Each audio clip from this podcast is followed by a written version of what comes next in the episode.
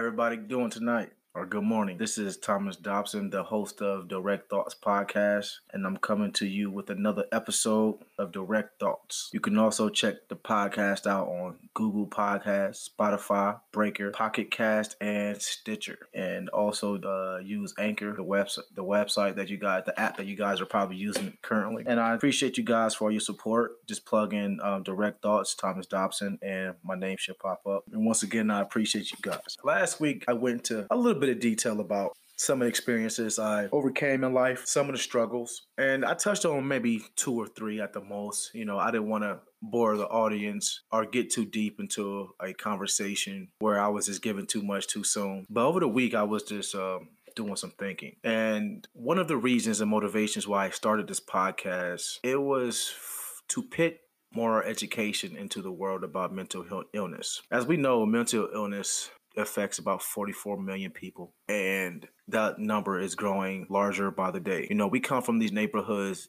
and we see some very terrifying things happen, very traumatic events. We grow up in households where there's abuse, and we kind of hold these feelings and push these feelings way deep down inside of us, hoping they will go away. And as we get older, to relationships and, you know, we're working, you know, are in our careers, and boom, something happens and a trigger A trigger happens, and now you're losing your job, your marriage, you know, your your well-being. And that bothers me because I remember going back um, to a place where I was confused. I was lost. I was so in the dark. My world was dark, you know, and I'm not just saying that as a to be a joke. You know, it it, it was really dark, and it was so bad that I didn't know who to trust. You know, I couldn't be around people. I isolated myself. I questioned everything I was doing, and it was bad. And the environment that I grew up in, it wasn't real conducive to talking about your feelings, especially if you was a male. You know, that was kind of shunned upon. You was considered weak, soft. And I continued to push all this stuff deep down inside me until I joined the military. And while in the military, unfortunately, I was shot. And that's when everything just kind of just came. I think this ten-ton boulder just came crashing down on me. And like a lot of people who suffer from, you know, these illnesses and don't really know how to get help or ask for help, we turn to other things to kind of mask the feeling or pain, you know, alcohol, drugs. And, you know, some even, you know, unfortunately uh, commit suicide because the pain is so deep. It's so real. And people just don't really understand how powerful the mind really is. It can work. It can it can work both ways for you. Let me give you. Let me let me explain a little bit more. What I'm saying, you know, people always say, you know, the that your mind is a terrible thing to waste. You know, your mind is the biggest muscle. However, when you feel like your mind is working against you, you really feel out of control because you can't really rationalize anything. You're trying to be logic. Logical. You're trying to see things clear. You just can't. There's there is there is a barrier up, and you and you can't you can't look over it. You can't look under it. It's just there, and it's no daylight, and it's like a never-ending hallway of darkness. And you're traveling down, and you're trying your best to just look for the littlest beacon of light at the end, and it's not there. And that's the world I was living in. I was literally living in a world of uncomfortability. I still am. However, I found coping mechanisms, and I have a support group, and I have these things that I wish I had growing up. I was diagnosed with clinical depression depression as a kid, and I remember going to therapy sessions and all that stuff. And as a kid, you don't know why you're here. You know, all you know, you go to this place one time a week, and you know, there's toys and puzzles, and you know, this lady talking to you all nice and comforting, and you really don't know, you know, why you're there. And she's asking you all these questions, and they're watching you interact with with certain things, and they're pitting different challenges and see how you do, you know, see see you know see, see seeing how you you know, associate with things. And as I got older, I sat and thought about it like, man, why was I going to therapy for them years? I get it, partly because I was in a foster home as well, but not all the kids were going to therapy. Then I started to, I had to kind of dig deep and ask myself, well, honestly, after the trauma I um, suffered in the Navy, you know, things kind of unjarred my memory a little bit. And like I said, you know, certain things we we pit so deep down inside of us, you know, certain things are just have them all pour out at the same time. And I faced a lot of trauma as a kid, as a baby, you know, four, five, six, seven, eight, nine, ten. And a lot of it was due to my mother and her husband, Thomas, on drugs. And the fact that I think he knew that I wasn't his kid, even though I was named after him. I remember when I was about three or four, he broke my leg because I couldn't put my shoe on the right, on the right feet. So sat me on the table, took my shoes off. Put, he put him on the wrong, on, on the right feet. And then when he came to my right leg, he took my, you know, he, he took, you know, he's put my shoe on as we do our kids. And I was on my back and this dude took my leg and pushed all the way back to the table I was on. And all you heard was pop, mama come running in there, you know, screaming at him, like, what did you do to my baby? He trying to play it off. And I remember that day, like it was yesterday. That's funny, man. The ambulance came and he turned into, he turned into the nicest guy possible, you know, because he didn't want me saying nothing because he could have potentially have been, you know, locked up. He's the one who cut my cast off too early.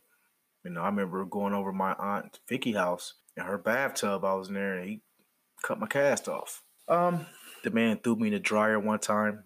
You know, he was uh, arguing with, I assume, was his friend. And uh, we were living in the, in the projects. And uh, he threw me in the dryer while him and the man started fighting. And I think, it, you know, sub, somebody got was uh, stabbed as well. So, you know, and, and, and that is a short list of, of, of things, honestly. Um, there was a whole slew of other things as well. But, you know, we're going to attack those subjects a little later because those those a little deeper, and those um, and those uh, subjects um, I'm gonna need to really uh, articulate, and I want to you know deliver it right because I don't want anyone getting mad who may hear this. But yeah, so I was diag- I was diagnosed with depression, and depression is one of them things where you can, you know, they have they have different forms of depression as well. You know, they have seasonal seasonal um, affective disorder. They have psychotic depression, postpartum, persistent persistent disorder, uh, dep- uh, depression disorder.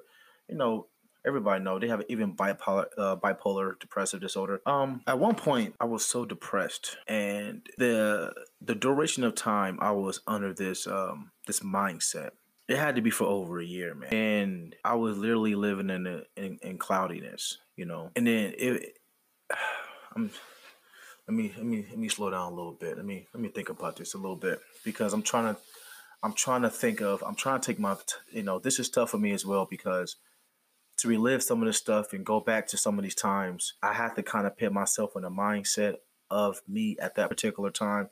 And it's it's tough because I don't want to trigger nothing and have me, you know, depressed now, you know, because the only thing, the one word that, if if anything, because everybody, everybody's illnesses are different, you know, everybody, everybody's symptoms are different and they go about life differently. Me, the one thing that I did was isolate myself. And if I felt you posed a threat to me, I just wouldn't mess with you. You know, I, I wouldn't talk to you. I stay away from you because I was so weak. I felt it. I felt like I was so weak. You know, I avoided confrontation. I avoided arguments. I avoided everything. And I just isolated myself because I felt like I was a see-through. I, I, I felt like I was a glass man. It felt like everybody could see right through me. And that made me feel uncomfortable even more. So what I did was isolate myself. And at the time, my siblings were a y- little younger. You know, I'm about eighteen, seventeen. I'm about, about seventeen, eighteen, nineteen, uh, seventeen, eighteen, nineteen years old. And the only thing I can do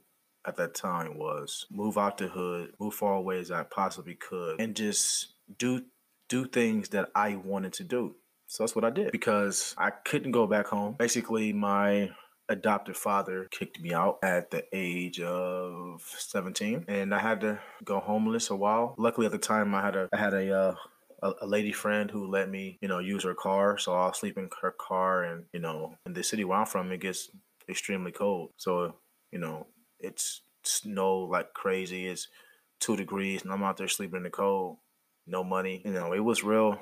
It was real. It was it, it was real, man. It was it was real sad, you know. I moved in with my brother at one point, my older brother, but uh, his girlfriend ended up kicking me out because she put me on a ten o'clock curfew in the house. You know, she wanted me in the house by ten o'clock, but one day I was out in the parking lot of the small local apartment complex. And, you know, basically they kicked me out because of that, because I wasn't inside the house. Basically, she was just looking for a way. She, she's looking for me to go anyway. So, you know, I bounced around a little bit, and I eventually moved in with some friends that I had knew from other friends. And uh, I lived with them for a while, man. And, uh, you know, it was a bad feeling, man, because I felt unwanted. I felt vulnerable as hell, you know. Um, and that's another word that uh, when I want to describe some of these mental illnesses, you feel really, really vulnerable. And that vulnerability, man, it almost, for me, is kind of blood to sharks. And people prey on the weak. And I wasn't a big guy, man. You know, I was really small at the time. And, you know, um, I had all these different problems working against me, right? So if it wasn't for the grace of God, man, and my sheer willpower to make it out, I personally believe I would have been dead, because I had no one. I had no one. Friends graduated, moved on to college. And I was just there alone. And um, you learn a lot. Uh, you learn a lot about yourself.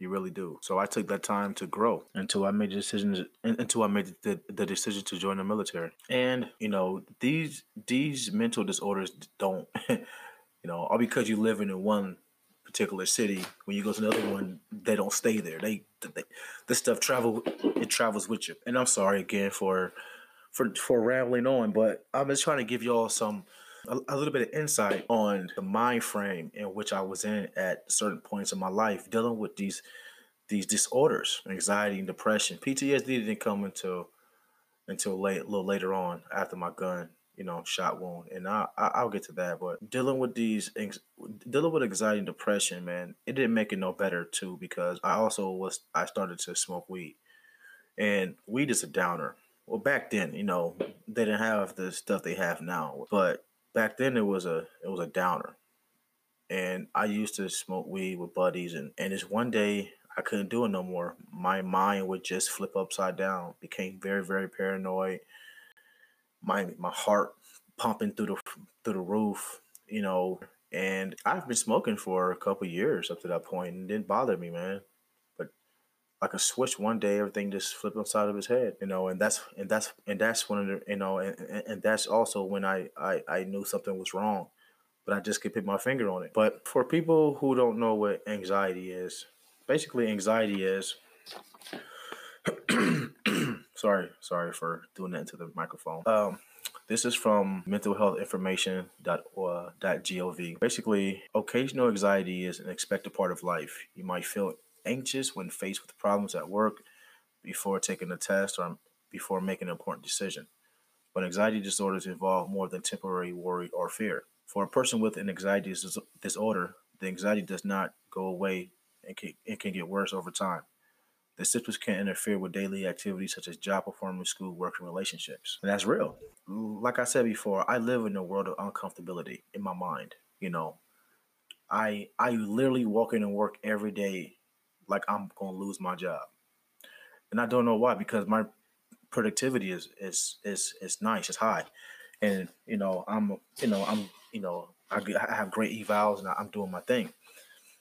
But every day I walk in there, I just have this anxiety, and probably too, because I'm black too. You know, you know how that goes. But, you know, it's always one of these things where, you know, when I have to personally, people with certain disorders, when you have to interact with people throughout the day and report to management, and, you know, you got to go talk to other division heads, and et cetera, et cetera.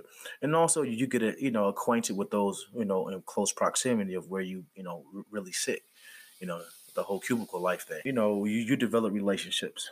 You're not going to be cool with everybody. Everybody's not going to be happy you came on board. There's going to be, you know, people who saying, you know, X, Y, and Z, who knows? So now you have a an enemy at work.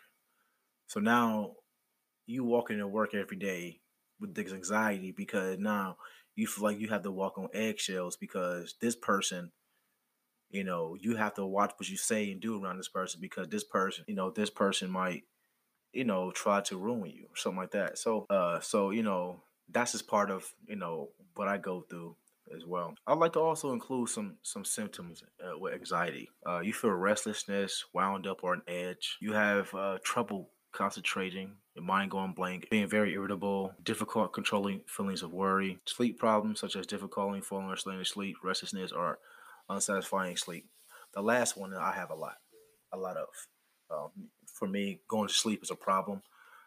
Staying asleep is a problem. And every morning I wake up at the same time with that alarm clock, I feel tired every single day. But I push through, you know, because, you know, I understand now that I can control my mind with direct thoughts. I can control myself. Even though this thing is there, I have to fight. I am stronger than it.